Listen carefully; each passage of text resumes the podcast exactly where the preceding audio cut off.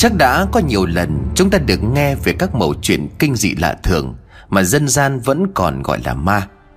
Những câu chuyện ấy phần nhiều là mơ hồ Hoặc là được nghe từ những nguồn khác nhau thuật lại. Chứ ít có ai được tận mắt chứng kiến Để xem sự hiện diện của ma quỷ.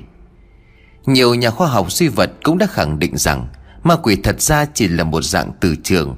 Khi gặp một người cụ thể có cùng bước sóng, Sẽ sinh ra các tác động đặc biệt lên người đó có lẽ vì không thể giải thích được Cho nên họ mới vội vàng kết luận rằng mình đã gặp ma. Ở những nền văn minh phương Tây Người ta tổng hợp lại và gọi đó là những hiện tượng siêu nhiên thần bí. Và dù ở thời đại nào, quốc gia nào Lâu lâu vẫn có những câu chuyện dị thường Để phản ánh về những thế lực ghê gớm kinh hoàng Mà loài người chưa thể tưởng tận cắt nghĩa. Chúng ta vẫn thường nghe về những câu chuyện ma quá giang mà chết đói hay là ma báo oán trả thù kẻ hãm hại mình. Nhưng câu chuyện nào cũng vậy, cũng răn dạy người đời phải có một lối sống tốt đẹp, chan hòa. Đừng gây thù chúc oán để rồi phải lãnh nhận những hậu quả khó lường mà người đời vẫn gọi là nhân quả. Câu chuyện tôi sắp kể dưới đây diễn ra ở một mảnh đất trung du miền núi, trong một ngôi làng vô danh nằm sâu giữa bạt ngàn cây cối Nơi có hai dòng họ cùng nhau chung sống nhiều đời, Nhưng từ lâu đã mang trong mình mối thủ chuyển kiếp. Và để sát cho nội dung của câu chuyện, Tôi xin mạn phép đặt cho tựa đề là hận thù dòng họ. Xin mời quý khán thính giả cùng tôi dẫn chân vào mảnh đất hoang vu, Giữa nơi thâm sơn cùng cốc, Để từng bước khám phá ra những sự thật kinh hoàng Mà hai dòng họ Nguyễn Lê đã chôn giấu hàng trăm năm. Tích xưa kể lại rằng vào những năm cuối của thế kỷ 18 Vùng đất này vẫn còn hoang vu khoảng khuất, Chỉ có duy nhất dòng họ Lê cư ngụ. Gia tộc họ Lê này thật ra có gốc gác từ họ trịnh cải đi, Để mà tránh bị quân Tây Sơn lùng bắt. Rồi khi vua Quang Trung Nguyễn Huệ lấy danh nghĩa phò Lê Diệt Trịnh, Những tôn thất của chúa Trịnh Khải đã sát díu nhau lên vùng đất này để lánh nạn. Nhưng sau đó mấy chục năm thì có một thế lực khác là một vị quan nhà Nguyễn lên đây nắm chức nắm quyền. Mâu thuẫn giữa hai dòng họ Nguyễn Lê cũng bắt đầu từ đó. Người ta nói rằng họ Nguyễn ban đầu ít hơn, Nhưng lại nắm trong tay binh quyền, Cho nên liên tục đàn áp, bắt bớ một cách vô cớ những người dòng họ Lê. Ngược lại, bên nhà Lê tuy đông người thế mạnh, Nhưng vì bị đè nén đủ đường cho nên sinh ra oán hận. Cho đến tận bây giờ, những hiểm khích ấy vẫn còn tồn tại. Người làng vẫn giữ tục lệ xưa cũ, Phân định rạch ròi danh giới của hai họ Bằng một bãi tha ma ở giữa làng. Họ Nguyễn không được khai phá cày cấy trên đất của họ Lê và ngược lại. Thậm chí để tránh mặt nhau, Hai họ còn đi riêng hai con đường, Chia đôi hai dòng nước. Thế mới thấy oán thù năm xưa sâu đậm đến mức độ nào. Năm ấy cả làng bị mất mùa trời mấy tháng 3 mà nóng như đổ lửa. Khiến cho những thửa ruộng của cả hai dòng họ khô cháy và nứt nẻ. Nước từ trên thượng nguồn đổ về hạ lưu lại không đủ Mà dòng thì yếu cho nên không thể tưới tiêu cho đồng ruộng. Mới sang tháng tư thì lại mưa to gần hai tuần lễ. Người dân chưa kịp mừng vì hết hạn hán thì đã phải lo vì lũ quét dồn về. Mấy hộ gia đình sống ven con suối phải lũ lượt lên cao để tránh nạn. Đau đớn nhìn những căn nhà, những mảnh vườn bị con nước nhấn chìm. Thiên tài vừa có đi qua Thì dịch châu chấu lại hoành hành. Từng đàn châu chấu cào cào, Con nào con nấy to như là ngón tay của người lớn, Bay rào rào trên trời như là mưa đá. Trung đồng đến nỗi khiến cho cả một khoảng trời tối đen, Tiếng đập cánh dâm gian như là vũ bão. Lúc con trùng đó kéo đến đâu Thì cỏ cây hoa màu bị ăn cho sạch bách. Người làng chỉ còn biết than khóc trách ông trời tai ngược, Ác nghiệt cho thiên tai dịch bệnh tàn phá nhân gian sau thời gian ấy thì nhiều gia đình của cả hai dòng họ đều phải thoát ly, Tìm đến vùng đất khác Bởi họ nghĩ rằng nơi đây đã bị trời cao nguyền rủa, Trở thành một vùng đất chết. Ngôi làng bỏ hoang, Những mảnh vườn trơ trụi và những bóng người vất vơ Như những hồn ma tuyệt vọng trước sức mạnh của thiên nhiên đất trời. Ngoài trường tộc, hai nhà Lê Nguyễn phải ở lại để giữ gìn đất cát tổ tiên. Những con cháu của hai họ cũng chẳng còn lại là bao trong số những kẻ không thể thoát ly ở họ Nguyễn, Có gia đình của ông Nguyễn Siêm. Nhà ông Siêm giàu có lắm, Đất ruộng mênh mông, Lại có thêm hai áo cá chép hàng năm thu về cả vạn bạc. Riêng tiền cho người làng thuê ruộng để cày cấy thôi, đất đủ ăn đủ mặc. Chưa tính đến đàn châu ông nuôi với khu vườn trồng vải thiểu Cứ mỗi khi đến mùa là phải huy động cả nhà hái xuống đem ra chợ bán. Ấy vậy mà sau những lần thiên tai dịch bệnh năm đó Nhà ông Siêm cũng xả sút thấy rõ. Kho thóc của nhà ông Siêm cũng bị lũ tràn vào làm bao nhiêu lương thực Thóc lúa mọc mầm không ăn được. Gia đình đang giàu có bỗng nhiên rơi vào cảnh túng quẫn xác sơ không thể nào hồi phục. Hai người con lớn của ông đều phải theo chân đoàn người thoát ly lên vùng khác để kiếm sống Lâu lâu mới gửi tiền về. Gia đình chỉ còn lại hai ông bà Siêm, cô Oanh, con gái út Của ông bà mới lên 17 tuổi. Và chị bếp với anh Sen là hết. Nhà ông rộng rãi mênh mông lại neo người, Cho nên thành ra công việc hàng ngày cứ phải chia nhau ra làm quần quật. Bao nhiêu tài sản hoa màu năm đó hết bị nắng hạn tàn phá, Rồi lại đến lũ nước cuốn trôi.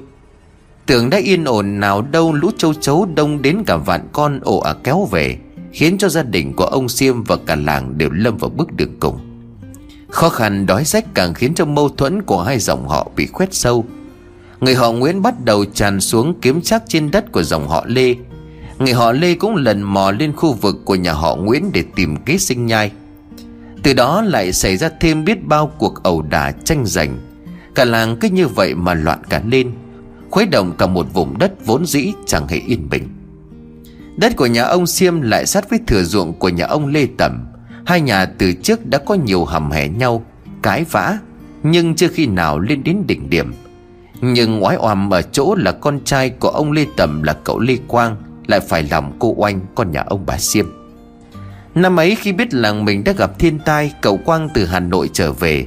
Nhưng mong phụ giúp được bố mẹ, Anh em nhanh chóng vượt qua quãng thời gian khó khăn. Nhưng trong một lần đi thăm đồng ruộng, Cậu lại thấy cô Oanh đang hái rau ở sau nhà. Hồi ấy trên Hà Nội đang rộ lên cuốn tiểu thuyết kể về những cuộc tình giữa trai thành thị và gái nhà quê hơn nữa, cậu Quang còn bị làn da trắng nõn, Khuôn mặt thanh tú và đôi mắt to tròn của cô oanh cuốn hút. Cho nên kể từ đó, cậu cứ tư tưởng đến hình ảnh mảnh mai, Xinh đẹp của người con gái nhà họ Nguyễn. Mới tình thầm kín nhanh chóng nảy nở khi thỉnh thoảng cậu Quang Lại lần mò bắt chuyện. Cô giấu gốc gác của mình, Tự nhận là một người làm công của nhà ông Lê Tẩm Cho nên chỉ một thời gian, cô anh cũng vướng vào vòng tình ái. Ban đầu chỉ là những ánh mắt chăn chứa nhìn nhau, Rồi sau đó là những buổi chiều hò hẹn. Hai người đã nhanh chóng đính ước hẹn thể Cậu Quang hứa sau này sẽ đưa cô oanh lên Hà Nội, Bỏ mảnh đất khỉ ho cỏ gáy này Để làm quen dần với không khí nhộn nhịp của thành thị. Thế nhưng chỉ một thời gian ngắn Thì cái vỏ bọc của cậu cũng bị cô oanh phát hiện. Nhìn người yêu bằng con mắt đau buồn u uẩn, Oanh liền trách. Tại sao anh không nói ngay từ đầu Anh là con trai của ông tắm? Quang không biết nói gì, Chỉ lặng im nhìn người tình tuyệt vọng, Đang khóc tấm tức trước mặt. Cả hai người đều hiểu là nếu cứ ở đây, Thì mối tình của họ sẽ bị gia đình hai bên ngăn trở. Nhưng ngọn lửa tình đã dâng quá cao Không thể nào dập tắt. Cô Anh và cả cậu Quang đều không chấp nhận Phải sống với cái lề thói cũ của cả làng. Cho nên kế hoạch đưa nhau lên Hà Nội, Cùng lúc càng được tiến hành mau chóng. Thế nhưng sự thật nào dù có được che đậy khéo léo đến đâu thì cũng đến ngày bị phanh phui. Mối tình thầm kín giữa hai người sau một thời gian đều bị cả gia đình phát hiện. Những trận đòn roi không ngớt chút lên đầu của đôi trẻ.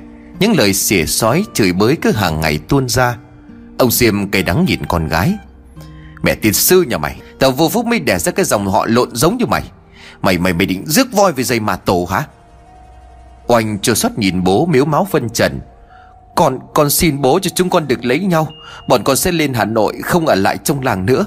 Làng mình cũng biết bao nhiêu người đi thoát ly rồi cơ mà.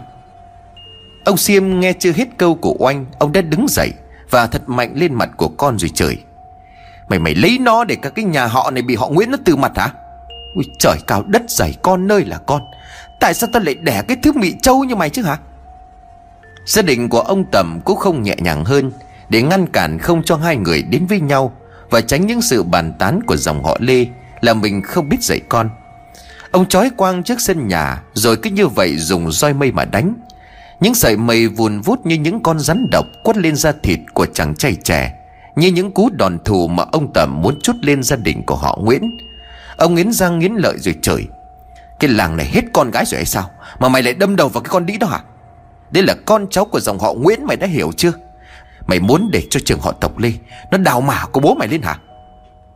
Những người làng đi qua chỉ thấy cảnh ông Tầm đang lấy roi mây, Quất vun vút vào người của cậu Quang.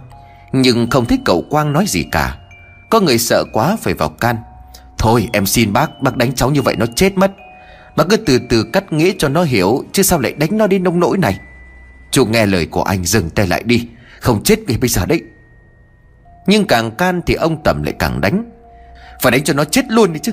Nhà tôi không có giống cái đầu tôm cứt lộ lên đầu như nó rồi một lúc sau và có bốn năm người nhào vào căn ông Tầm Thì cậu Quang mới dứt khỏi những trận đòn roi kinh dị ấy.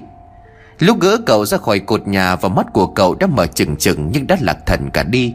Người của cậu mềm ra như sợi bún. Sau trận đòn thừa sống thiếu chết ấy Thì dân làng không ai thích Quang đâu cả. Họ cứ nghĩ rằng ông Tầm đã đuổi cậu lên Hà Nội, Cấm cửa không cho bước chân trở về nhà. Người đau lòng nhất đó chính là Oanh. Cô đã dâng hiến cả tuổi thanh xuân, Cả đời con gái cho Quang. Ấy vậy mà sau bao nhiêu lời thì non hẹn biển, Hắn bỏ cô đi với một thân thể nhơ nhuốc Và một câu chuyện tình u uẩn. Nhưng điều khủng khiếp nhất không ai ngờ tới Là Oanh đã có mang. Kết quả của mối tình thầm kín giữa cô và Quang. Bản thân cô cũng chỉ lờ mờ nhận ra Khi cái thai đã quá lớn. Lớp áo ngoài không che đậy được cái bụng tròn tròn Lùm lùm đang ngày một vun cao. Đó cũng là khi tai họa bắt đầu ập xuống. Bà Diêm nhìn con gái xót xa rồi nói nhỏ với chồng Thôi ông ạ à, Hay là nhà mình sang nhà ông tầm bàn bạc xem thế nào. Ông Diêm đã sẵn cơn giận ở trong người Vừa nghe bà vợ nói vậy thì đã gào lên Bà im ngay đi Con hư tại mẹ cháu hư tại bà. Cái thằng kia nó đi đâu biệt mất tầm rồi? Sang nhà nó làm gì hả? Sang nhà nó để mà muối mặt bắt đền sao? Nói chưa dứt câu, Ông đã hùng hổ lao sang cái buồng của con gái, Chỉ tay vào mặt của anh ông mắng. Còn kìa, mày câm họng vào cho tao. Ngay ngày mai mày đi phá cái thai đi nghe chưa? Bà Siêm nghe chồng nói vậy Thì tái cả người, kinh hãi nhìn ông, Rồi quỳ xuống đất rồi van xin. Tôi van ông, tôi lại ông, Xin ông tha cho nó đi ông. Sao ông nỡ bắt nó phá cái thai đi hả? Đứa bé nó có tội tình gì chứ? Nhưng cơn giận đã lấy đi lý trí của ông. Hồ dữ không ăn thịt con nhưng mà người đàn ông này thì có thể. Ông chừng mắt tiến đến gần chỗ của anh đang ngồi, Túm tóc giật ngược cô, Rồi vả đôm đốt vào mặt. Chỉ đến khi bà Siêm cùng chị Bếp và anh Sen xuống vào căn ngăn, Thì ông mới dừng tay lại. Dù tất cả đều là người họ Nguyễn Và đều không ưa gì gia đình họ Lê bên kia thửa đất, Nhưng không ai muốn nhìn thấy cảnh Một đứa trẻ đã thành hình phải bị moi ra Bởi vì mối thù giữa hai dòng họ. Người ta lựa lời an ủi cô Oanh. Mong cô cố gắng rồi hứa sẽ khuyên bảo Để ông Siêm bớt giận, Tìm một phương án khác. Nhưng mà cô Oanh sau mấy cái tát của cha mình thì ngưng khóc. Ánh mắt của cô lờ đờ nhìn lên trần nhà Và đôi môi tái nhợt không còn bật lên tiếng nói. Cô đã từng tin vào lời hứa của một người, Để rồi bây giờ chỉ mình cô phải chống chịu, Gánh vác tất cả nỗi xót xa Khi mà cưu mang tình yêu u uẩn và đứa bé không cha. Còn Quang thì đang ở đâu? Có lẽ giờ này hắn đã tung tăng bay nhảy trên Hà Nội, Với các ả đào rượu Cô đầu ở phố Khâm Thiên, hoặc làm quen với những cô gái tân thời Chỉ thích lãng mạn gió trăng. Gió bên ngoài dường như thổi ngày một lớn Giết qua khe cửa sổ Để chia sẻ nỗi hưu quạnh dày đặc, Đang bùa vây quanh cô gái lầm lỡ và oan khiên. Oanh lờ đờ ngồi dậy khỏi giường, Trong căn phòng vắng lặng đã chỉ một nửa và cõi chết. Cả mấy ngày hôm nay Từ khi cô biết mình đã có mang Oanh đã chẳng ăn chẳng uống Chỗ cơm canh bà Siêm mang vào vẫn còn nguội tanh nguội ngắt trên chiếc bàn viết kê gần cửa sổ và đang bị đàn ruồi nhặng vo ve bu quanh. Có lẽ nơi này hay nói đúng hơn là đối với oanh chỉ còn lại lũ ruồi kia là đang sống, đang hô hấp mà thôi. Còn cô và đứa con trong bụng đã chết từ lúc Quang dứt áo ra đi, rời bỏ ngôi làng vô danh có người con gái đang chờ gã. Thằng đàn ông bội bạc đó đã khiến cho cô lâm vào thảm cảnh như nhúc đọa đầy. Cô chỉ muốn chết đi để cho gia đình và chính bản thân của mình hết nhục. Nhưng còn đứa bé thì sao? Còn kết quả của mối tình u uẩn giữa hai con người Ở hai dòng họ mang đầy thù hận thì thế nào? Trong đêm sâu vắng lặng, Oanh đưa tay liền xoa nhẹ nhàng cái bụng đã lúm lúm lớn, Rồi dùng mình bật lên tiếng khóc. Tuổi thân cho hoàn cảnh đau đớn của bản thân Và sự hối hận muộn màng Vì đã lỡ yêu nhầm một kẻ sở khanh khốn nạn. Oanh tha thẩn lấy bước lại trước bàn tủ Cô mở nó ra rồi với tay vào trong góc, Lôi ra một chiếc khăn thiêu hoa có hai chữ quang oanh lồng vào nhau Như một món quà của người tình kỷ niệm. Oanh ôm chiếc khăn vào trong lòng, Nước mắt nghẹn ngào rơi đầy trên hai gò má, Thấm ướt cả chiếc khăn tay. Giữa căn phòng vắng lặng Chỉ có tiếng khóc nỉ non ai oán của cô, Đang còn văng vẳng cất lên, Rồi chìm vào trong bóng tối Như chính tương lai của người con gái bất hạnh. Oanh đưa chiếc khăn rồi xoa nhẹ lớp vải lụa lên bụng của mình, Rồi thuận tay cô lấy một chiếc móc làm bằng nhôm, Uốn cho nó thẳng ra, Rồi bẻ gập phần đầu móc. Oanh vừa làm vừa khóc, Nước mắt của cô rơi lã chã thấm xuống nền đất lạnh như băng. Khi chiếc móc áo đã thành hình như một chiếc que nhỏ bằng đầu đũa, Thì oanh ngồi thụp xuống, Cô nghiến răng kéo tủ chiếc quần đang mặc, Rồi dùng chiếc móc đó chọc vào trong âm đạo của mình.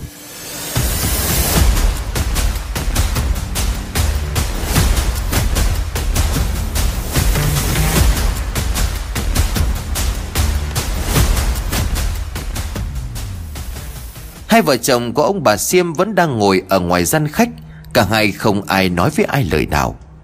Ở ngoài cửa, anh Sen cùng chị bếp quét thước ở trước sân. Cả căn nhà chìm vào trong một bầu không khí tăng tóc tiêu điều, Nặng nề đến nghẹt thở. Mỗi người trong số họ đều mang trong mình những suy nghĩ riêng. Hầu hết đều thương cô gái lầm lỗi oan khiên, Lỡ xa chân vào một tình thế như nhuốc đau xót. Bà Diêm thương con chỉ muốn cùng chồng sang nhà ông Tầm để giải bày sự tình, Rồi nhanh chóng tìm ra giải pháp. Nhưng dĩ nhiên là ông Siêm không nghe. Ông chẳng cần biết trường tộc họ Nguyễn cay đắng thế nào, Khi biết trong dòng tộc của mình có một đứa con gái yêu trai nhà Lê Tầm. Nhưng đối với ông Siêm, Việc con gái của mình chữa hoang đã khiến cho ông nhục nhã, Chỉ muốn đâm chết oanh cho ngả giận. Hổ dữ không ăn thịt con, Nhưng mà con người thì không phải hổ vì tự ái cá nhân mà muốn đứa con của mình dứt ruột đẻ ra, Chết đi cho đỡ nhục. Chị bếp đang quét nốt chỗ đất trước hiên nhà Thì bỗng nhiên rơi cây chổi. Cái xẻng hót rác cầm trên tay cũng rơi ngay xuống đất kêu lên xoang xoàng Chị lùi ra đằng sau, há mồm kinh hãi trợn trừng đôi mắt. Khi mọi người mới chỉ nghe thấy tiếng hót rát bằng tôn rơi xuống đất, Thì chị bếp đã rú lên kinh hãi rồi bỏ chạy vào trong nhà. Vợ chồng của ông bà Siêm cũng giật mình đứng dậy Rồi hãi hùng hỏi người giúp việc. Làm sao? Làm sao mà tự nhiên chị kêu ầm lên thế? Chị bếp vẫn chưa hết sợ, Toàn thân run lên lẩy bẩy. Rồi cứ như vậy đưa tay chỉ ra bên ngoài cửa. Anh Sen từ ngoài cổng cất tiếng hét cũng lao vào. Vừa đến bậc tam cấp thì anh đã tái người hốt hoảng chạy qua một phía. Hai vợ chồng của ông bà Siêm dường như cảm nhận được sự kinh hoàng của hai người giúp việc, Cho nên cũng lật đật chạy theo.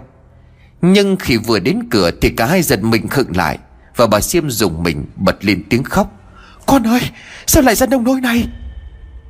Trước mặt của bà Siêm là cô Oanh đang đứng trước cửa buồng, Trên người không một mảnh vải che thân. Khóe miệng nhếch lên nở thành một nụ cười kinh dị. Ánh mắt của cô nhìn bà không chớp, Nhưng trong đó không phải là Oanh. Nhưng gây sợ nhất là bọc thịt bầy nhầy cô đang cầm trên tay Và máu huyết đang đầm đìa chảy loang ra từ giữa háng. Cô gái bất hạnh nửa dại nửa điên cứ cầm đống máu thịt dơ lên trước mặt, Rồi vừa cười vừa nói, Cháu của ông đây. Con ơi. Ông ngoại muốn giết con chứ không phải mẹ đâu nhé. Bà Siêm không giữ nổi bình tĩnh Tiến lại phía cổ oanh, Rồi vật ngửa ra đất và ngất lịm. Ông Siêm đứng đằng sau kinh hãi Mặt mũi tái mét. Chiếc thảm kịch kinh hoàng diễn ra trước mắt, Ông già buột miệng than. Ôi trời đất ơi, Trời hại ngàn này rồi. Chị bếp và anh Sen cố chấn tĩnh tinh thần. Một người lao vào giữa cô oanh, Còn một người dìu bà chủ vào nhà. Máu cứ dòng dòng chảy xuống hai bên đùi Của cô gái trẻ linh láng ra khắp nhà. Trên hiên chỉ còn lại một mình ông xiêm đứng ở đó, Khuôn mặt tái nhợt bần thần Cúi xuống nhìn chân như một người tội phạm.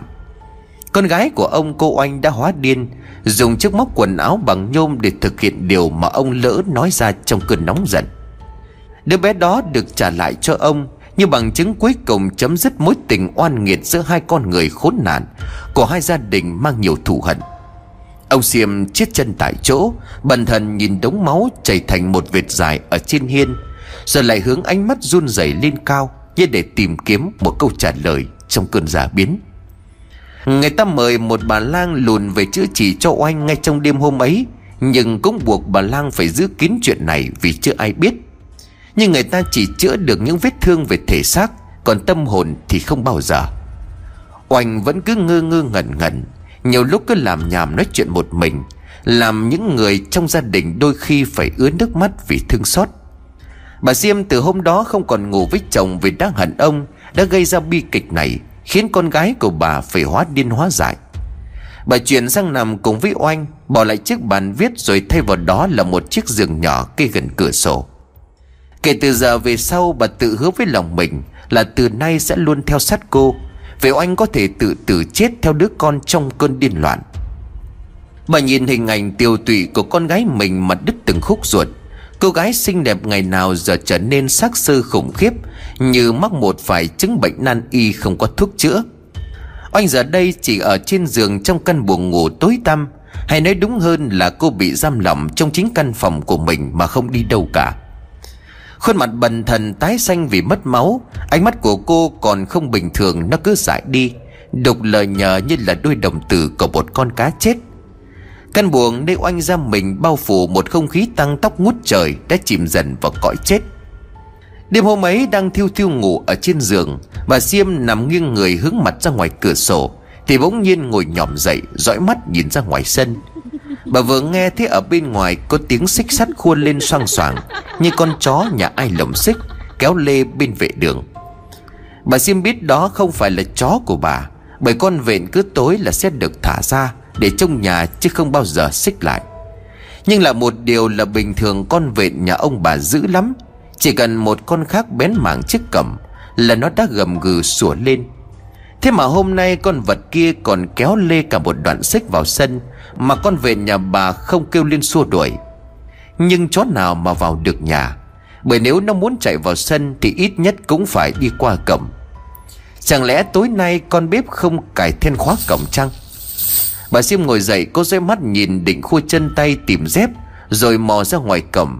Nhưng mà khoảng sân mờ tối bị lũy che già rũ xuống che phủ Càng khiến cho bóng trăng nhàn nhạt, nhạt không chiếu đến nơi. Giữa màn đêm đặc quánh làng bảng hơi sương Tiếng xích sắt vẫn khua lên xoàng xoàng Càng khiến cho bóng tối trở nên dị thường kinh hãi. Ấy vậy mà sao dường như chỉ có mình bà Sim nghe thấy Bao nhiêu người trong nhà kể cả cô con gái điên của bà Cũng không hề hay biết. Bà nhau mắt cố nhìn rồi lên tiếng khẽ gọi Vện, con vện đâu? Nhưng đáp lại lời của bà không phải là tiếng chó sủa như thường lệ Mà chỉ có âm thanh ư ử phát ra rên rỉ từ cuống họng. Bà bật người đứng thẳng lên chiếc giường che kê sắt vách. Tiếng liếp đàn kêu lên kéo kẹt hòa với âm thanh kỳ quái của con chó, Khiến cho bóng tối càng gây sợ. Ánh mắt của bà hướng xuống sân, Thì cũng đụng trúng ngay phải một đôi mắt khác đang nhìn lại. Đôi mắt đó là của con vện Nhìn lên hiện rõ một tia cầu cứu. Toàn thân của nó run lên lẩy bẩy, Cái đuôi cụp lại, Giấu giữa hai chân sau con chó nổi tiếng dữ dằn của ông bà hôm nay gặp phải cái gì mà lại sợ hãi đến vậy? Cái miệng của nó há lớn như là muốn sủa, Nhưng lại chỉ phát ra âm thanh rên rỉ như cầu cứu. Một lần nữa nó đưa mắt nhìn bà rồi ngoảnh đầu thật nhanh về phía cầm. Bà Siêm kinh hãi trông theo từng phản ứng lạ của con vện Cho đến lúc nó nhìn ra ngoài cầm, Bà cũng nhìn theo. Nhưng dĩ nhiên chẳng có gì ngoài một màn đêm đen đặc và tiếng xích loảng xoảng thỉnh thoảng vẫn kêu lên Như đang kéo lê trên nền đất Càng lúc thì tiếng xích sắt lại đến càng gần, Con vện hình như không kiềm chế được hốt hoảng vùng bỏ chạy Bà Diêm cũng kinh hãi tái người, Âm thanh chát chúa của kim loại vào vào nhau rất gần, Như là xoáy bên tai Mà bà đâu có nhìn thấy gì trước mặt Bà choáng váng vịn tay vào chấn xong miệng run rẩy hỏi À ai đây? Ai ở ngoài sân đó? Nhưng dĩ nhiên là không có tiếng trả lời. Chỉ có màn đêm đen đặc vẫn bủa vây trước mắt Như đang che giấu một điều gì đó gây sợ và kinh hoàng. Bà Siêm run lẩy bẩy như một kẻ độc hành đi lạc giữa đêm đông.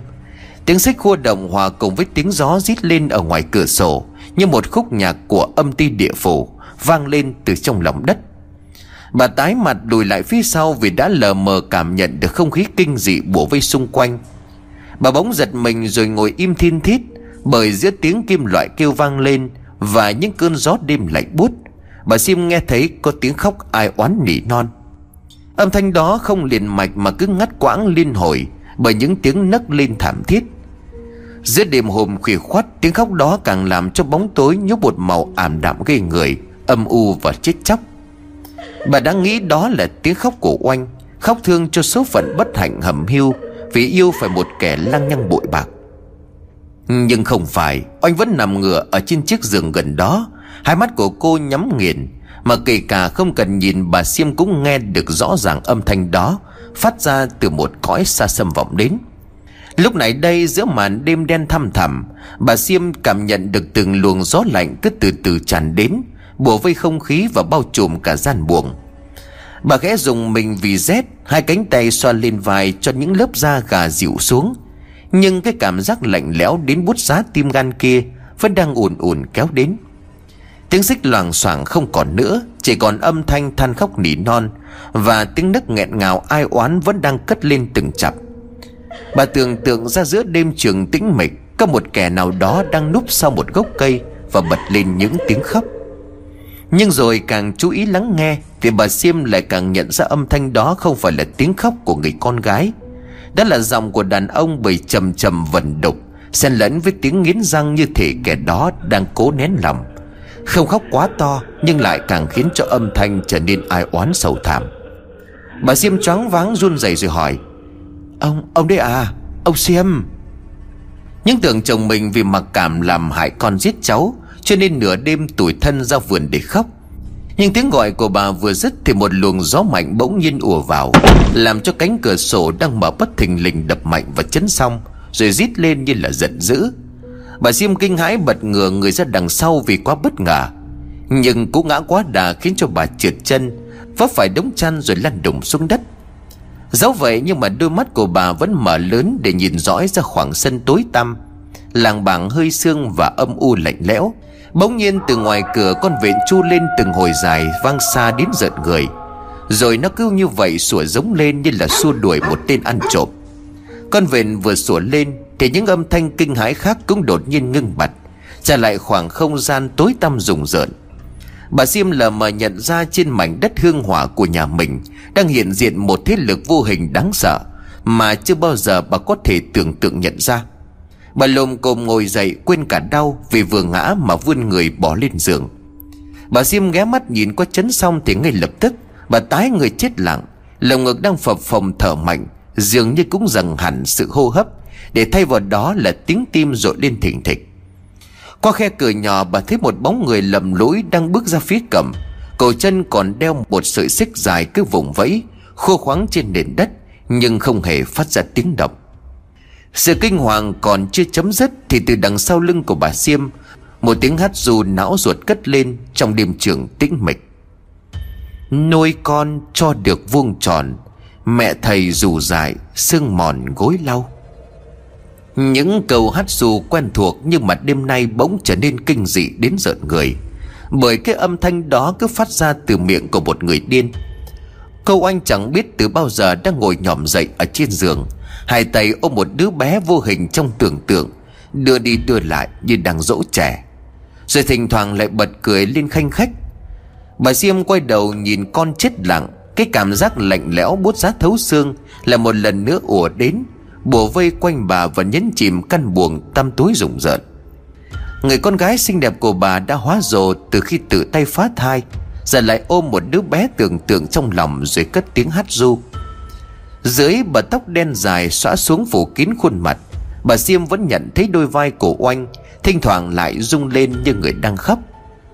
Cô nén sự kinh hãi trong lòng Bà lồm cồm ngồi dậy rồi từ từ tiến lại phía của con. Bà một giọng nói vừa run rẩy vừa xót xa Bà nói trong nước mắt Oanh, oanh, con ngủ đi Đêm khuya lắm rồi đó. Nhưng cô oanh vẫn ngồi đó Đùng đưa hai cánh tay rồi thỉnh thoảng lại cười ré lên như một đứa trẻ. Nghe tiếng ru đó, bà Siêm lại càng sợ hãi. Toàn thân của bà run lên bần bật, Còn khuôn mặt không biết từ lúc nào đã ướt đẫm mồ hôi.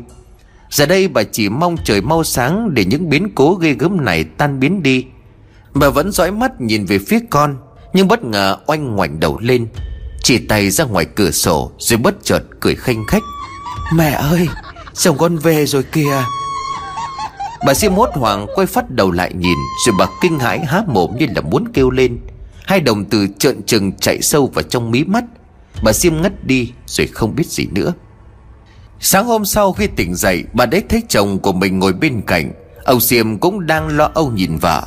Hóa ra lúc nãy không thấy bà chủ Ở phòng khách chờ bữa sáng như thường lệ. Chị bếp đã tò mò mở cửa buồng của cô Oanh. Vừa thấy bà Xiêm nằm lăn ở dưới đất, Chị đã tá hỏa chạy ra thông báo cho cả nhà. Ông Xiêm và anh Sen phải hợp sức mới đưa được bà sang phòng cũ. Khi ấy, cô anh chỉ ngồi ở trên giường, Cười khanh khách như thấy điều gì thú vị, Chứ chẳng còn quan tâm đến sự an nguy của bà nữa. Người ta chẳng trách được cô, Chỉ xót xa cho hoàn cảnh tội nghiệp của người con gái xinh đẹp nhưng bất hạnh. Thế vợ của mình đã tỉnh, Ông Xiêm bàng hoàng hỏi, Bà làm sao thế? Sao lại ngã lăn xuống giường ngất đi là thế nào? Khi ấy bà Siêm mới từ từ thuật lại đầu đuôi mọi việc. Cả nhà đứng vây quanh cùng nghe bà kể từ đầu đến cuối. Những ánh mắt sợ hãi nhìn nhau, Rồi quay qua chuyển hướng về phía cầm, Như để hình dung lại những biến cố rùng rợn đêm qua.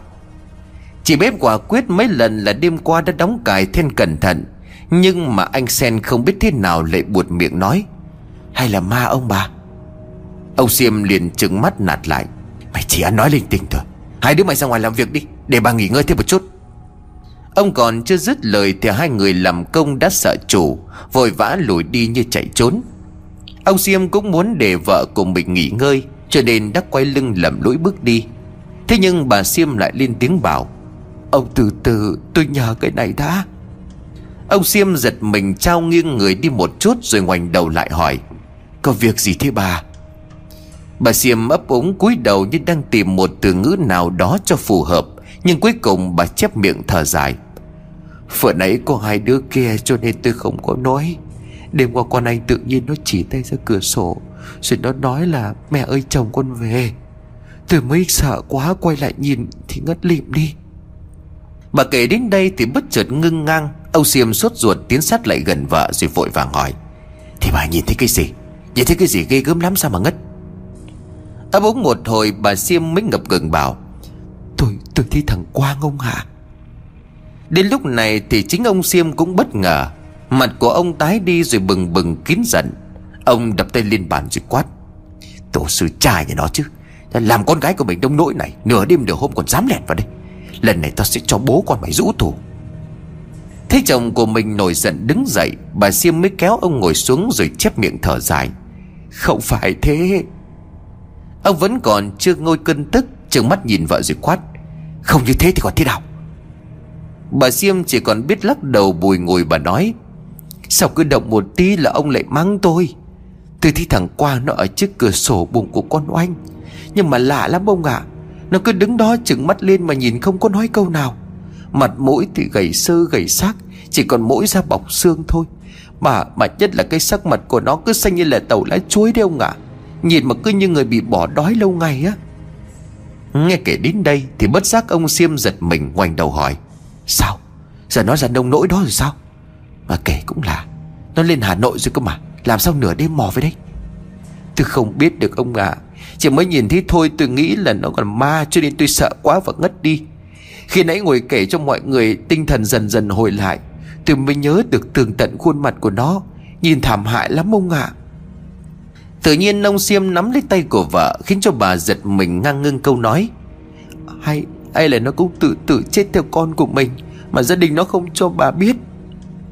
Nói xong, ông xiêm cúi mặt lại nhìn vợ. Hai khuôn mặt sám quét nhìn nhau. Họ đều có một cảm giác kỳ lạ Vì người con trai đứng ở ngoài cửa sổ Lúc nửa đêm về sáng. Thứ hôm đó, thay vì mỗi bà xiêm Mà cả chồng của bà cũng dọn sang buồng của anh để ngủ. Ông muốn sang đây để xem liệu đêm nay. Có điều gì kỳ quái xảy ra nữa không? Bởi đêm qua, theo lời của bà xiêm kể, Đã có những tiếng động lạ phát ra. Vậy mà chẳng có ai hay biết. Vì thế mà ông Siêm mới quyết định ngủ lại đi tối nay.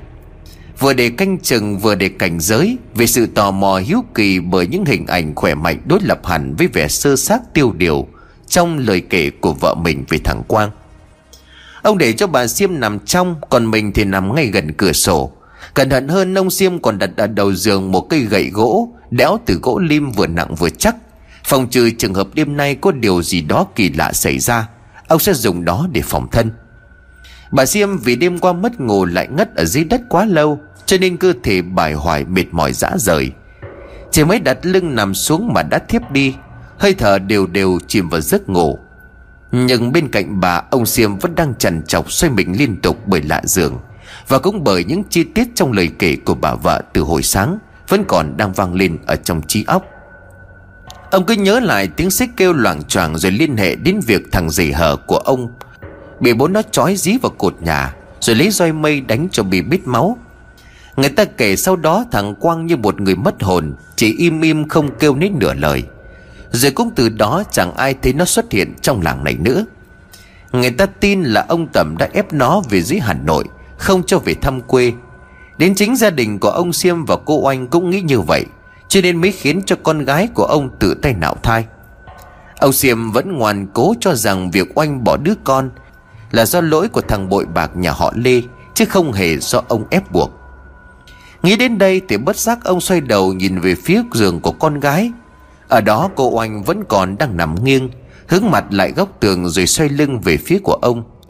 Dù điên loạn nhưng kể từ cái ngày kinh hoàng hôm đó, Cô vẫn không hề nói với ông một lời, Như thể vẫn còn đủ tỉnh táo để căm hận người cha tàn nhẫn. Ông Xiêm đang nhìn con, Thì bỗng ở ngoài sân vang lên tiếng loảng xoảng, Âm thanh của kim loại va chạm vào nhau. Nghĩ rằng hiện tượng gây sợ đêm qua lại diễn ra đúng như lời của bà Xiêm kể, Ông đang định xoay người lay vợ dậy, Nhưng không hiểu sao toàn thân của ông cứng đờ không thể nào cử động. Lồng ngực của ông bị ấn xuống như thể có một tảng đá ngàn cân Đang đè lên khiến cho ông khó thở. Cả người của ông chỉ có mỗi hai con mắt là còn hoạt động Chúng đảo lên liên hồi vì hoảng loạn.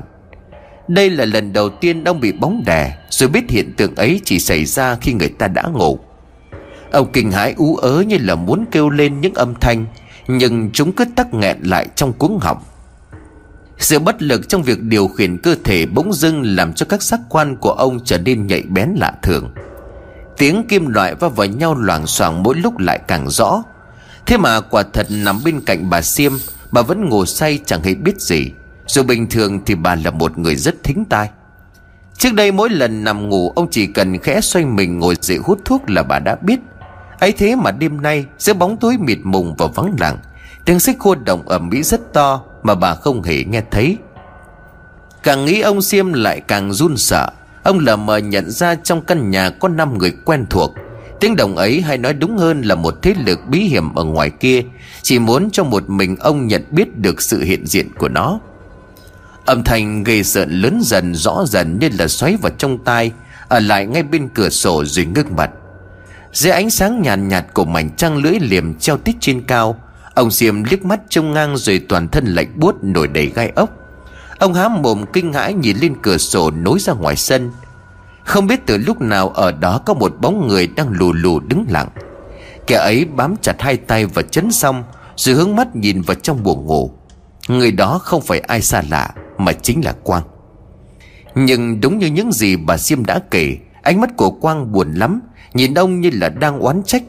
Hai con người lồi hẳn ra bên ngoài, Hiện lên rõ rệt trên khuôn mặt sưng sầu, Gầy còm như là người ốm đói lâu năm. Và kinh hãi nhất là một làn da trắng xanh tái nhợt như không còn huyết sắc. Quang cái chừng mắt nhìn ông, Rồi từ khóe mắt hai hàng lệ cứ thi nhau tuôn ra, Chảy dài trên gò má. Nằm trên giường, người của ông xiêm vẫn cứng đờ như là hóa đá. Miệng của ông há lớn mà như người cấm khẩu chẳng thể nói được câu nào nhưng rồi quang cúi xuống vươn hai bàn tay trắng toát gầy còm về phía của ông. Giữa ánh trăng xanh, Làn da của quang trông quàng kinh dị. Nó bóng lên loang loáng như là bôi mỡ. Từng làn gió từ đâu kéo đến vi vút thổi từng hồi, Khiến cho cả không gian trở nên lạnh lẽo đến lạ thường. Và lẫn trong tiếng gió quang bắt đầu cất giọng. Oanh ơi, Anh về với em đây. Tiếng nói của Quang vừa dứt Thì cũng là lúc ông Siêm nước mắt nhìn về phía giường của cô con gái. Anh ngồi dậy từ lúc nào, Hai tay khoanh vòng trước ngực như ăn ôm một đứa bé trong tưởng tượng. Cô bước xuống giường từ từ tiến lại phía cổ Quang. Nhưng khi đứng sát giường của ông bà Siêm thì oanh dừng lại. Cả cô và Quang đều hướng mắt nhìn về phía ông. Hai khuôn mặt lạnh lùng nhưng mà tái xanh như người chết, Rồi cả hai cùng đồng thanh cất tiếng. Ông ngoại ơi về chơi với cháu. Trên tay của oanh từ từ đưa ra một bọc vải nhỏ Rồi đặt xuống bụng của ông Siêm. Bọc vải ấy giật giật một hồi như có vật gì ở bên trong cử động. Rồi hai cánh tay bé xíu dính nhơ nhấp toàn máu bỏ ra, Cười lên khanh khách trước khi tiến về phía của ông. Sáng hôm sau, bà Siêm thích chồng nằm nghiêng người úp vào trong vách Thì thôi không gọi ông dậy. Nhưng mãi đến gần trưa vẫn thấy ông Siêm nằm đó Thì bà mới sinh nghi. Bà chạy đến lay vai thì mới phát hiện Ông Siêm đã chết cứng từ lúc nào. Đôi mắt vẫn mở trừng trừng Và cái miệng há lớn tỏ rõ những sự kinh hoàng khiếp đảm, Không gì có thể che giấu. Bà Siêm rú lên rồi ngã vật ra nền đất, Nhưng cô Oanh thì vẫn còn ngồi trên giường Đung đưa đôi bàn tay Như đang dù trẻ con cô vừa nói. Con ơi, Ông ngoại về chơi với con kìa. Bà Siêm bỏ lồm ngồm ở trên sàn, ngước đôi mắt đau đớn lên nhìn con gái. Bà gào lên trong nỗi chua xót tột cùng, lao lại như là muốn bóp chết đứa con gái ngu dại của mình. Nhưng mà nỗi lòng của người mẹ không cho phép bà làm như thế. Xác của chồng vẫn còn nằm kia, Đứa con gái bị tình phụ và bố đẻ ruồng rẫy thì đã hóa điên. Còn các anh của nó thì cứ đi biệt biệt. Bà cứ ngồi khóc nức nở cho đến khi chị bếp và anh Sen nghe thấy chạy lên. Ở với gia đình bà đã gần cả chục năm, Nhưng lần đầu tiên họ dùng mình chứng kiến những biến cố hãi hùng tăng tóc Cứ như vậy dồn dập xảy ra, Như báo hiệu cho sự suy tàn của một gia đình đang bước vào thời kỳ xuống dốc. Từ đầu vào vai của chị bếp, Bà Siêm vừa khóc vừa kể lể. Trời cao đất dày ơi, Sao lại nỡ đầy đọa nhà tôi như vậy? Ông ơi, sao ông nỡ bỏ mẹ con tôi mà đi? Đứng phía sau lưng, Anh Sen cũng tái mặt nhìn chiếc xác cứng đơ của ông chủ, Rồi lại hướng ánh mắt nhìn sang phía cô Oanh. Ngoài trời, ánh nắng đã chiếu đến ngọn tre, Từng đàn chim sẻ thi nhau đuổi bắt kêu lên chiêm chiếp giành ăn. Nhưng âm thanh rộn rã đó đều chìm đi bởi tiếng khóc nghẹn ngào của bà Siêm. Chị bếp và tiếng du con não ruột của cô chủ nửa điên nửa dại đang ngồi ở mép giường sau đám tang của ông Xiêm Căn nhà của gia đình ấy bao phủ một màu tang ngút trời và lạnh lẽo. Không khí u uẩn dùng mình cứ nặng nề đè xuống như là dấu hiệu của những thảm kịch khủng khiếp Vẫn còn chưa ập đến. Người làng xôn xao bàn tán không hiểu vì sao ông Xiêm đang khỏe mạnh, Rồi lại lăn đồng ra chết bất đắc kỳ tử như thế. Chỉ có người ở trong nhà mới lờ mờ hiểu rõ mảnh đất hương hoàn này Đã bị một thế lực bí hiểm nào đó ngự trị. Từng bước dần dần thấy chân của người sống. Nhưng giữa điều tiếng ầm mỹ của xóm làng, Không chỉ có một mình gia đình của bà Siêm sợ hãi. Ở thửa đất ngay gần kề Thì cách chỉ có một mảnh ruộng chiêm, Nhà ông Tầm cũng đang chìm vào trong những biến cố kinh hoàng Mà chỉ người ở trong nhà mới biết với nhau, Không ai dám công khai cho hàng xóm. Sau cái đêm mà ông Siêm đột tử Thì trong căn nhà của ông Lê Tầm đã liên tiếp diễn ra những thảm kịch gây giận dùng mình. Hôm đó bà Tầm cùng với chị làm có việc phải lên tỉnh để mua hàng. Ở nhà chỉ còn một mình ông Tầm. Từ lâu nay ông Tầm vẫn mang một bộ mặt chua xót như đang đè nén, Một cái nỗi buồn rượu vợi không thể nói ra. Không chỉ mình ông mà cả gia đình ông cũng vậy. Người làng thấy lạ lắm, Nhưng mà họ chỉ nghĩ rằng ông buồn vì cậu Quang, Lỡ phải lòng con gái của dòng họ Nguyễn, Cuối cùng phải bỏ xứ mà đi. Nhưng sự thật ra sao thì không ai rõ mà gia đình của ông cũng kín miệng chẳng để lọt câu chuyện đó ra bên ngoài. Cho nên hàng xóm láng giềng cứ đoán giả đoán non. Bà Tầm vừa đi được chừng một tiếng Thì ông Tầm xách ghế ra ngoài sân. Mảnh sân này nhiều ngày trước đã lố nhố cả chục người. Họ đứng bâu quanh chứng kiến cảnh ông chói cậu quang vào cột nhà. Đánh đập mấy cây roi mây vẫn chưa dừng lại. Ông ngoảnh mặt về đằng sau, Khẽ lắc đầu như là muốn xua đi hình ảnh tàn bạo ghê gớm mà ông đã gây ra với chính người con ruột. Nhưng càng cố quên thì lại càng phải nhớ. Những tiếng roi vun vút quất vào da thịt, những ánh mắt hốt hoảng sợ hãi của dân làng, và ánh mắt cương nghị không chút lay động của người con trai lỡ vướng vào một mối tình tuyệt vọng oan khiên. Tất cả cứ dồn dập ùa về giữa cơn bão lòng đang cuồn cuộn. Ông tầm buồn bã đứng lên, tiến về phía góc sân, rồi lại ngồi bệt xuống bậc thềm tam cấp. Ông với tay lấy chiếc điếu cày định châm thuốc hút, Nhưng mới vần về được nhúng thuốc lào giữa mấy ngón tay. Chưa kịp ấn vào nó điếu Thì ông nghe có tiếng lạo xạo ở góc vườn, Như có con gì đó đang đào bới. Ông Tầm hoảng hốt đứng vụt dậy, Lao lại một khoảng sân, Rồi hướng mắt nhìn vào mảnh vườn um tùm cây cối. Ông bực mình trợn mắt Khi nhận ra một con chó của nhà ai Đang chui rúc ở đó, Liên tục lấy chân và cào đất. Ông cúi xuống nhặt mấy hòn sỏi nhỏ quăng mạnh về phía con vật để xua đuổi nó đi. Nhưng con chó cứ đứng ì ra đó, Quay đầu nhìn về phía ông và nhe răng ra sủa. Ông Tầm hơi giật mình, Nhìn con vật hung dữ đến nỗi dị thường Đang trợn trừng đôi mắt vằn vện, Đỏ rực như là dính máu. Cái mồm của nó há rộng, Phun đầy bọt rãi giữa các kẽ răng vàng ngạch, Nhưng nhọn hoắt đến kinh người. Ông Tầm hoang mang nhìn con chó giờ trong lòng tự hỏi hay nó là chó dại? Nhưng nhà ông đã cửa đóng then cài Tường cao chắc chắn, Làm thế nào nó lại vào được đây Rồi đào bới ở trong vườn? Ông ngó sang hai bên để tìm kiếm một thứ khí giới phòng thân, Rồi ông cúi xuống nhặt một cây gậy dài cầm chắc ở trong tay. Thế nhưng khi mà ông ngẩng đầu nhìn lên Thì con chó đã chạy biến đi từ lúc nào?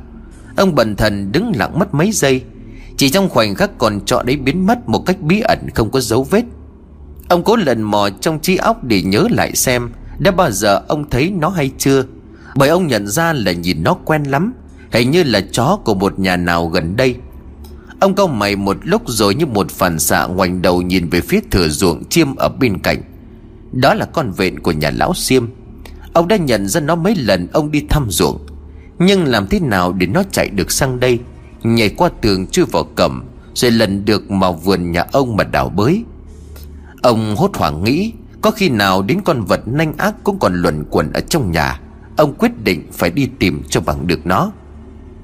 Ông Tầm cầm theo cây gậy gỗ bắt đầu lùng sục quanh nhà. Từ trước cổng, ông chạy lại vườn sau, Nhảy lên bậc tam cấp rồi luồn hẳn vào trong nhà.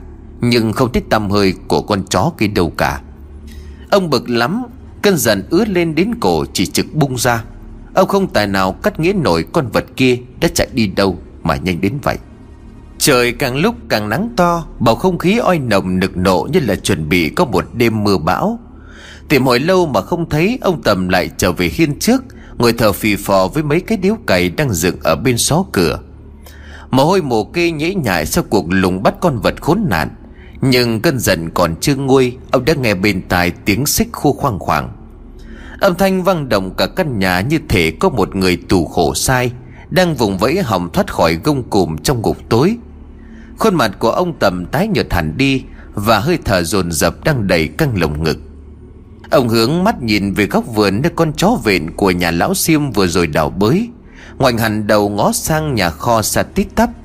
Mồ hôi của ông lại tứa ra trên chán trên lưng. Nhưng giữa một ngày nắng gắt, Ông lại thấy lạnh giá thấu xương. Tiếng động kia vẫn còn vang lên ở bên trong tai và xoáy thẳng vào trong mảng nhĩ. Ông choáng váng cả người, đôi tay run lẩy bẩy nắm vào cây gậy gỗ, Như một thứ vũ khí phòng thân. Từ nóc nhà bỗng có một đàn quả vỗ cánh bay lên, Để lại tiếng kêu ngân dài thảm thiết như phụ họa Vào khung cảnh u ám bổ vây quanh nhà ông Tầm. Toàn thân của ông lạnh cứng như là ngâm trong nước đá, Rồi thình lình trước mặt của ông, Con chó vện của nhà hàng xóm bỗng nhiên xuất hiện. Nó nhìn ông đăm đăm Nhưng mà hai bên mép lại xếch lên, Như thể đang cười cợt. Ánh mắt của nó không đỏ sọc như là đồng thau Mà trở nên trắng dã. Lòng đen thu lại bé tí như là hạt nhãn. Đôi mắt ấy sao trông quen thuộc đến vậy? Đó là một tia nhìn nửa như chế giễu, nửa như oán thù. Tia nhìn mà ông từng trông thấy đôi mắt của Quang, Cái ngày anh bị trói vào cột nhà đánh đập không thương tiếc. Rồi giữa cái khoảnh khắc bàng hoàng gây sợ đó, Con chó vệ nhảy phát lên, Đứng cao bằng hai chân, Rồi từ từ đi ra phía cầm. Vừa đi con chó vừa há mồm nhưng không sủa, không rên mà trong cổ họng đen ngòm Và dưới hàm răng vàng ạch. Nó cất lên tiếng cười khanh khách, Nghe gây răng và rợn cả người. Ông Tầm vẫn ngồi im thiên thiết Không dám cử động chân tay. Và hình như toàn thân của ông bị ghim cứng trên nền nhà, Không thể nào vùng vẫy. Con chó cứ lầm lũi bước hai chân ở đằng sau, Hai chân thu trước lại trước ngực Y như là một người thực sự. Ông Tầm choáng váng bàng hoàng Nghe thấy mỗi nhịp bước đi là mỗi lần tiếng xích sắt va vào nhau, Kêu lên xoang xoảng Mặt mũi của ông tái cứng. Mãi cho đến lúc con vật gây sợ khuất sau một lùm cây và mất dạng Thì ông mới hoàn hồn, Ngồi giữa bậc thềm thở hồn hển. Ngay lúc đó thì từ ngoài cửa có tiếng người ý ới Khiến cho ông tầm giật mình, Nhưng lại vui ngay, Vội vã chạy ra đón. Vợ của ông và chị người làm đã về.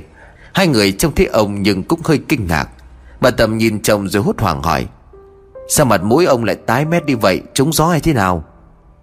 Ông Tầm lắc đầu rồi cười như là cố giấu đi những nét sợ hãi Đang còn in hẳn trên vầng trắng. Ông liền lẩm bẩm nói À không, tôi không sao cả. Tại thấy bà đi lâu quá cho nên là lo. Bà Tầm ngạc nhiên nhưng chưa kịp nói Thì chị người làm đã lên tiếng đáp thay, Lâu gì ông, bà với con mới đi được có một tiếng mà. Tại vì không có đón được xe kéo Cho nên là bà với con phải đi vòng về. Khiếp quá, Đi đến đâu người ta cũng bàn tán về cái chết của ông Siêm, Nghe mà rợn cả người. Bà Tầm đặt cái túi vải xuống chân rồi nhắc chị người làm. Chị vào lấy cho tôi cốc nước đã khô cổ quá. Rồi bà bảo nhỏ với ông Tầm, Này ông à Người ta bảo lão Siêm bị ma vật chết rồi đấy. Ông xem hay là nhà mình cũng đón thầy về. Chưa dứt câu thì ông Tầm cau mày và khẽ gắt à, thôi đi Làm sao phải đón? Bà tẩm đưa đôi mắt u uẩn nhìn ra căn nhà kho sạt tít tắp Rồi lại chuyển ánh nhìn sang phía góc vườn Mà khi nãy con vện nhà lão Siêm đã sang đào bới Bà liền mếu máu. Thằng Quang nhà mình đó Bà im ngay đi. Cái chuyện này ngoài làng ngoài tổng chưa ai biết cả. Chưa đến lúc đâu bà hiểu chưa? Thế chồng gắt lên như vậy Thì bà Tầm cũng đành nuốt khan vào trong bụng Rồi lùi thổi vào trong nhà. Bà Tầm không phải vợ cả của ông Bà chỉ là người phụ nữ đến sau, Thân phận làm lẽ và cũng chẳng phải mẹ ruột Của bất cứ đứa con nào của ông Lê Tầm. Nhưng mà từ khi còn bé, Cậu Quang đã gắn bó với bà Vì mẹ ruột của cậu Quang mất sớm. Người ta bảo mấy đời bánh đúc có xương, Mấy đời mẹ ghẻ lại thương con chồng Nhưng bà Tầm thì khác, Bà vô sinh cho nên yêu Quang như là con đẻ. Ngày Quang bị ông Tầm trói vào cột nhà Đánh nát mấy cái roi mây, Bà đã phải quỳ xuống chân của ông mà van lại. Nhưng không có ích gì. Đến giờ những câu chuyện bí mật trong gia đình này Bà vẫn phải giấu kín trong lòng mà chẳng dám nói ra. Nhiều đêm bà đã phải rơi nước mắt Vì sự lạnh lùng đến độ tàn nhẫn của chồng. Nhưng cũng chính vì thế mà bà đành im miệng. Ngồi trên chiếc ghế gỗ kê ở giữa nhà, Bà cầm cốc nước xoay trong tay, Như không uống dù cổ họng đã khô rát. Đôi mắt của bà nhìn ra ngoài sân, Thấy người chồng tàn ác rồi lại cụp xuống buồn bã nhắm lại. Quả thật sau một ngày oi bức nồng nực, Thì đêm hôm đó trời đất đổ cơn mưa tầm tã. Những giọt nước cứ rội xuống ào ào trên mái ngói, Không gian trở nên mát mẻ, Nhưng chìm vào trong một làn mưa trắng xóa. Ông trời dường như lại muốn nhấn chìm ngôi làng này vào giữa biển nước, Hoặc như đang khóc than giận dữ thay cho những con người vô tội, Chỉ vì oán thù truyền đời mà không thể gần nhau. Ông Tầm nằm trong buồng cùng với vợ. Bà Tầm đang ngủ say không biết chồng mình còn thức. Ông Tầm vẫn còn giấu kín những chuyện kỳ dị sáng nay. Để lúc con chó về nhà lão xiêm đào bới ở góc vườn, Cho đến tiếng xích khua loang xoảng Và cả việc con chó đi bằng hai chân sau như người thật. Mà cảm trong ông không để ông trở thành một người thành thật. Ông không muốn những câu chuyện gây gớm trong nhà lọt vào tai của người làng người nước. Và đương nhiên ông giữ kín chuyện hồi sáng cứ vì muốn bà vợ của mình nhanh chóng nguôi ngoai những nỗi đau gần đây. Ông nằm ngửa tay phát lên chán, Nhưng chằn chọc rất lâu mà không thể nào chợp mắt. Nằm lâu thành mỏi, ông xoay nghiêng người, Quay lưng vào bà tầm rồi hướng mặt nhìn ra ngoài cửa. Trời đêm dịu mát nhờ cơn mưa rào ban nãy. Những giọt nước buồn tênh nhỏ xuống từ mái ngói lên khoảng sân gạch rộng thanh thang trước cửa Cửa tí tách êm đềm. Đáng lẽ ra không khí thoải mái này khiến cho ông Tầm ngủ từ lâu. Nhưng với những biến cố xảy ra sáng nay Ông cảm thấy dường như căn nhà này không còn bình thường như trước. Mặt của ông áp xuống cái gối mây Mắt của ông nhắm lại cố dỗ giấc ngủ. Nhưng bỗng ông giật mình mở tròn đôi mắt Hai con người liếc lên trên để nhìn ra ngoài cửa sổ. Dưới ánh trăng nhàn nhạt, nhạt vừa ló lên khỏi làn mây đen Ông vừa thấy một cái bóng lướt qua nhanh, In hẳn trên nền đất rồi biến mất. Người của ông lạnh cứng cả đi Và hơi thở đều đều bỗng dưng trở nên rồn rập Một cảm giác rùng rợn chạy dọc sống lưng Rồi lan dần lên đầu óc. Nhà ông có trộm hay sao? Không thể nào. Nhà ông chỉ thuộc dạng khá giả. Nhưng sau những đợt thiên tai dịch bệnh năm nay, Thì cũng đâu còn gì để mà trộm vào phá phách. Hơn nữa, sau biến cố kinh dị hồi hôm Ông cũng đã đích thân chạy ra đóng cổng cài then khi mà chiều xuống. Chồng nào có thể vào được nhà ông, Hay là chị người làm nửa đêm mò dậy để đi tiểu? Ông tự hỏi rồi cũng gạt đi ngay. Chị người làm của gia đình ông có phòng ngủ ở ngay cửa bếp. Nếu buồn đi dài cứ như vậy vòng qua lối sau ăn thông ra nhà xí. Không phải việc gì mò mẫm qua sân. Và ông càng chóng vắng hơn khi mà lờ mờ nhớ lại khoảnh khắc cái bóng đấy vụt qua. Bởi đó là cái bóng của đàn ông. Nhưng gây sợ nhất là tiếng xích kêu lên khe khẽ mà ông nghe được. Dùng mình ngồi dậy, Ông đã định tiến bước lại góc nhà Để lấy cây gậy gỗ sáng nay ông nhặt ở trong vườn. Nhưng mới chỉ đang khua chân tìm dép, Thì từ khe cửa buồng sát trên mặt đất, Ánh sáng nơi ấy lại vừa bị che mờ Bởi có người đang đứng ở ngoài cửa. Ông Tầm kinh hãi rụt ngay chân lại, Không dám thỏ xuống đất. Ông cứ bần thần ngồi im trên giường. Khuôn mặt tái xanh vì sợ sệt khác hẳn với hình ảnh ra trường ngày thường. Hàm răng của ông run rẩy gõ vào nhau lách cách như người khách độc hành lạc bước vào nghĩa địa hoang Giữa một đêm đông lạnh lẽo. Bóng đen đó bỗng nhiên vụt mất, Biến đi rất nhanh trước sự ngạc nhiên của ông Tầm. Ông không xoay người nhưng mà thò tay ra sau, Định lay vợ của mình dậy. Nhưng khi cánh tay của ông vừa chạm phải vai của bà Tầm Thì đột nhiên vội vàng rụt lại thật nhanh. Bởi người vợ của ông không thể gầy gò, chưa xương đến như vậy. Ông lại còn cảm tưởng như mình vừa sờ tay lên một cục nước đá, Bởi cái lạnh kinh hoàng bốc lên từ da thịt. Ông luống cuống hãi hùng quay hẳn đầu người lại nhìn. Nằm quay lưng về phía của ông không phải là bà Tầm, Là một kẻ rách dưới bẩn thỉu nhưng mà gầy gò đến thảm hại. Kẻ đó cũng từ từ quay đầu chừng mắt nhìn ông. Hai khuôn mặt đều tái nhợt như nhau nhưng khuôn mặt của ông Tầm thì hiện rõ nét kinh hoàng cực điểm. Ông sợ hãi lùi người ra đằng sau, Nhưng quên mất là mình đang ngồi sát ngay cạnh giường. Cho nên chỉ mới khét cử động, Ông đã mất đà và lao xuống đất. Cú ngã rất mạnh khiến cho ông đầu điếng, Nhưng mà dường như đã mất đi cảm giác. Đã lồm cồm bò dậy thật nhanh, Rồi lao ra định mở cửa. Thế nhưng lúc ông quay đầu nhìn lại trên giường Thì bà Tẩm vẫn còn đang ngồi đó. Mái tóc dài phủ xuống quá vai Và thân thể có da thịt Chứ không gầy gò kinh dị Như hình ảnh mà ông vừa nhìn thấy. Ông tầm đưa tay lên xoa ngực, Cố đè nén nỗi sợ hãi đang trào dâng lên trong huyết quản. Tim của ông đập thình thịch như một vận động viên nghiệp dư mới chạy đua đường trường. Biến cố gây sợn đó cứ dồn dập xảy ra như là báo hiệu cho ông biết những thảm kịch kinh hoàng và một tương lai mù mịt không con đường thoát bên tai của ông tiếng xích lại khua lên xoang xoảng nhưng lần này xa xăm hơn và lạnh lẽo hơn. Tiếng động kinh hoàng đó nhắc ông về những ngày đầu tiên của cơn gia biến. Hôm đó, sau khi người làng vội vã chạy vào ngăn không cho ông đánh đập thêm cậu Quang, Thì ông mới dừng tay lại. Họ đưa cho người thanh niên bất hạnh vào trong buồng nằm nghỉ. Toàn thân của cậu để thương tích như thể bị rạch ra lóc thịt. Thường mang quần áo rách tướp ra như một kẻ ăn mày nhưng bị bết máu. Nhiều người không nén nổi nỗi bực tức cho nên lên tiếng trách ông tẩm đánh con dã man. Nhưng mà nhiều người khác thì chỉ tập trung chăm sóc vết thương trên mình của cậu thanh niên khốn nạn. Cả căn nhà vang lên tiếng chửi bới của ông tẩm Tiếng van xin của người làng Nhưng chỉ riêng mình Quang là im lặng. Cậu vẫn đang còn sống, Nhưng ánh mắt trở nên vô hồn Nhìn thẳng mặt bố như oán trách. Ánh mắt lạnh lẽo dại đi vì đau đớn, Nhưng vẫn khiến cho người ta phải dùng mình sợ hãi. Suốt cả tiếng bị ông tầm hành hạ Quang không hề hé răng kêu than đến nửa lời. Và bây giờ cậu chỉ ngồi im chừng mắt nhìn ông, Như là muốn nhả tất cả nỗi oán trách qua hai con người đen thầm thầm Sau hôm ấy thì dân làng không ai thích Quang đâu nữa. Họ cứ nghĩ rằng ông Tầm đã bắt cậu trở về Hà Nội học hành, Không cho phép cậu trở lại quê hương. Điều đó đến chính cả gia đình của ông Siêm, cô Oanh cũng tin là như vậy. Nhưng không phải cậu Quang chẳng hề đi đâu cả. Để tránh cho mối tình của cậu Quang và cô Oanh thêm nảy nở, Người cha tàn nhẫn đã xích cậu lại, Nhốt Quang trong một căn nhà kho tối tăm. Mỗi ngày người ta chỉ cho cậu ăn bằng một cái lỗ khoét nhỏ ở dưới cánh cửa. Con bị xích chân như là một con chó bị người chủ cầm tù. Cậu bỏ ăn bỏ uống, Cơ thể cậu chết dần chết mòn, Gầy rộc đi chỉ còn lớp da tái mét. Hai hố mắt chúng sâu thâm quầng vì thiếu ngủ.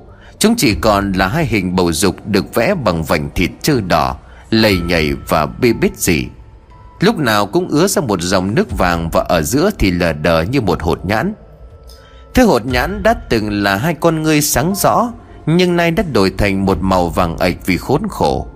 Miệng của cậu rô ra như là mõm khỉ, Hai hàm răng to tướng, Lúc nào cũng cầm cập vào vào nhau, Nhưng chẳng phải là để nhai mà lại là để khóc. Gò má của Quang đã bây giờ nhô hẳn lên, Tưởng chừng như sắp chọc thủng luôn ra mặt lúc nào cũng bóng lên vì dầu và nước mắt.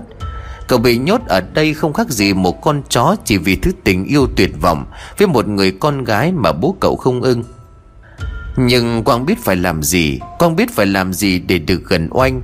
Cậu như thể hóa điên, Đêm đêm lại hú lên như tiếng sói.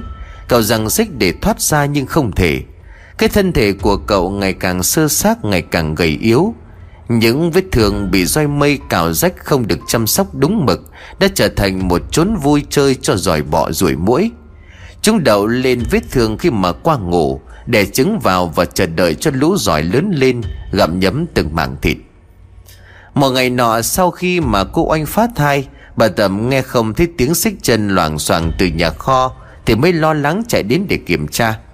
Cầu quang không dễ dụa vùng vẫy, Không đòi thoát ra khỏi cái xích sắt nặng nề níu giữ thể xác. Cậu buộc một đoạn xích vào cổ của mình, Rồi dùng chính cái chân của mình giằng mạnh. Cái chết của Quang chỉ có người trong nhà của ông Tầm biết rõ. Không có một giọt nước mắt nào được rơi ra từ người đàn ông ra trường. Ông ra nghiêm lệnh cho người nhà phải chôn xác của Quang ở góc vườn cùng với đoạn xích oan nghiệt. Còn cái nhà kho thì tạm thời khóa lại và ông cũng sẽ khóa luôn cái mồm không kín đáo, Nếu chúng định hé răng nói động một lời. Ngày hôm nay khi thấy con chó về đào đống bới đất Ở ngôi mả không bia của Quang ở ngoảnh vườn, Ông Tầm đã trột dạ. Khi nghe thấy tiếng xích sắt loàng xoảng ở bên tai, Ông Tầm kinh hãi đến tái người. Và khi thấy con chó đứng thẳng bằng hai chân, Rồi cả cái bóng đen vụt qua cửa sổ Thì ông biết con trai của ông đã hiện về đòi mạng có thể cái chết của ông hàng xóm cũng chính là do vong hồn của Quang gây ra.